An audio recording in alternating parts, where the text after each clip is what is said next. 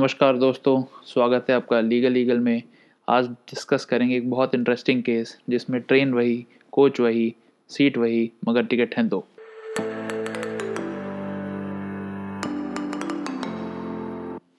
अमृतसर से कटिहार एक ट्रेन चलती है। ट्रेन का नंबर है one five seven zero eight दिन 25 मई 2018 berth number 9 lower berth coach B one Jalandhar से अम्बाला टिकट का दाम चार सौ पचास रुपये टिकट बुक कराने वाले L G Das. L G Das ji, ticket अपना I R C T C book कराते हैं, एक ई टिकट कराते हैं, ट्रेन में चढ़ते हैं और देखते हैं कि उनकी टिकट पे पहले से कोई बैठा हुआ है। बैठी हुई एक महिला, जो कि सीट छोड़ने से मना कर देती हैं। ये रिक्वेस्ट करते हैं, बदले में डांट खाते हैं और सीट फिर भी नहीं मिलती। जालंधर से अम्बाला ये कुछ पाँच छः घंटे का सफ़र काफ़ी तकलीफ़ में गुजरता है सुप्रिटेंडेंट के पास जाते हैं, टिकट कलेक्टर के पास जाते हैं, मगर कोई फ़ायदा नहीं। पता चलता है कि रेलवे ने ये एक सीट दो लोगों को बेच दी है।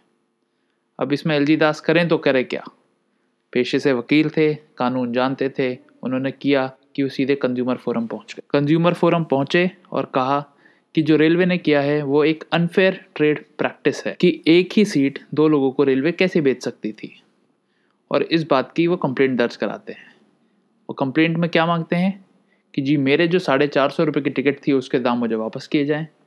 मुझे कॉम्पनसेशन दिया जाए पचास हज़ार रुपये मेंटल एंड फ़िज़िकल हरासमेंट के लिए और ग्यारह हज़ार रुपये ये मुकदमा लड़ने के लिए।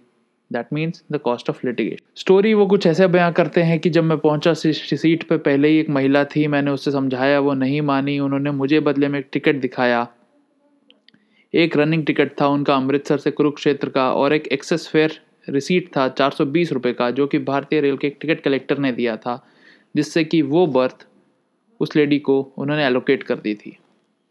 अब एक तरफ़ हैं एल दास जिन्होंने टिकट ली आई से, और एक तरफ़ हैं वो लेडी जिन्होंने वो टिकट बनवाई ऑन द स्पॉट अपनी एक अनरिजर्व टिकट को रिज़र्व बनवा लिया शायद टिकट इशू करने वाले टिकट कलेक्टर ने देखा ही नहीं कि ये सीट आगे किसी और के लिए रिज़र्व मुकदमा फ़ाइल होता है दिल्ली में, पहली तारीख पे रेलवे के वकील आते हैं। रेलवे जवाब फ़ाइल करने का समय माँगता है, मगर टाइम से जवाब फ़ाइल नहीं करता। क्योंकि रेलवे टाइम से जवाब फ़ाइल नहीं करता, उसका जवाब फ़ाइल करने का अधिकार बंद कर दिया जाता है। कंज्यूमर फोरम बोलता है कि अब आप अपना कोई जवाब नहीं दे सकते। केस को एग्जामिन किया जाता है, देखा जाता है कि कागज़ सारे सही थे। सुबह छः बजे से लेके दस बजे तक कंप्लेनेंट एल जी दास जी को काफ़ी मशक्क़त करनी पड़ी। एक ही सीट पे तीन लोग बैठ के गए और clearly this amounts to a deficiency in service as well as unfair trade practice railway ने रिटर्न आर्ग्यूमेंट्स फ़ाइल तो किए, बाद में किए, लेकिन कंज्यूमर फोरम ने उन्हें एग्जामिन नहीं किया क्योंकि वो अपना मेन रिप्लाई ही फ़ाइल नहीं कर सकते थे। फाइनली काफ़ी केस लॉस को एग्जामिन करते हुए रेलवेज़ ने यह भी कहा कि ये केस कंज्यूमर फोरम के अंदर आ ही नहीं सकता। ये तो रेलवे ट्रिब्यूनल में जाना चाहिए, एक स्पेशल कोर्ट में जाना चाहिए। इन सबको खारिज करने के बाद कंज्यूमर फोरम ने ये जजमेंट दिया है कि रेलवे ने जो हरकत की, एक ही सीट पे दो लोगों को टिकट दी, ये गलत था। इसके लिए पाँच हज़ार रुपये का कॉम्पनसेशन एल दास दिया जाना चाहिए।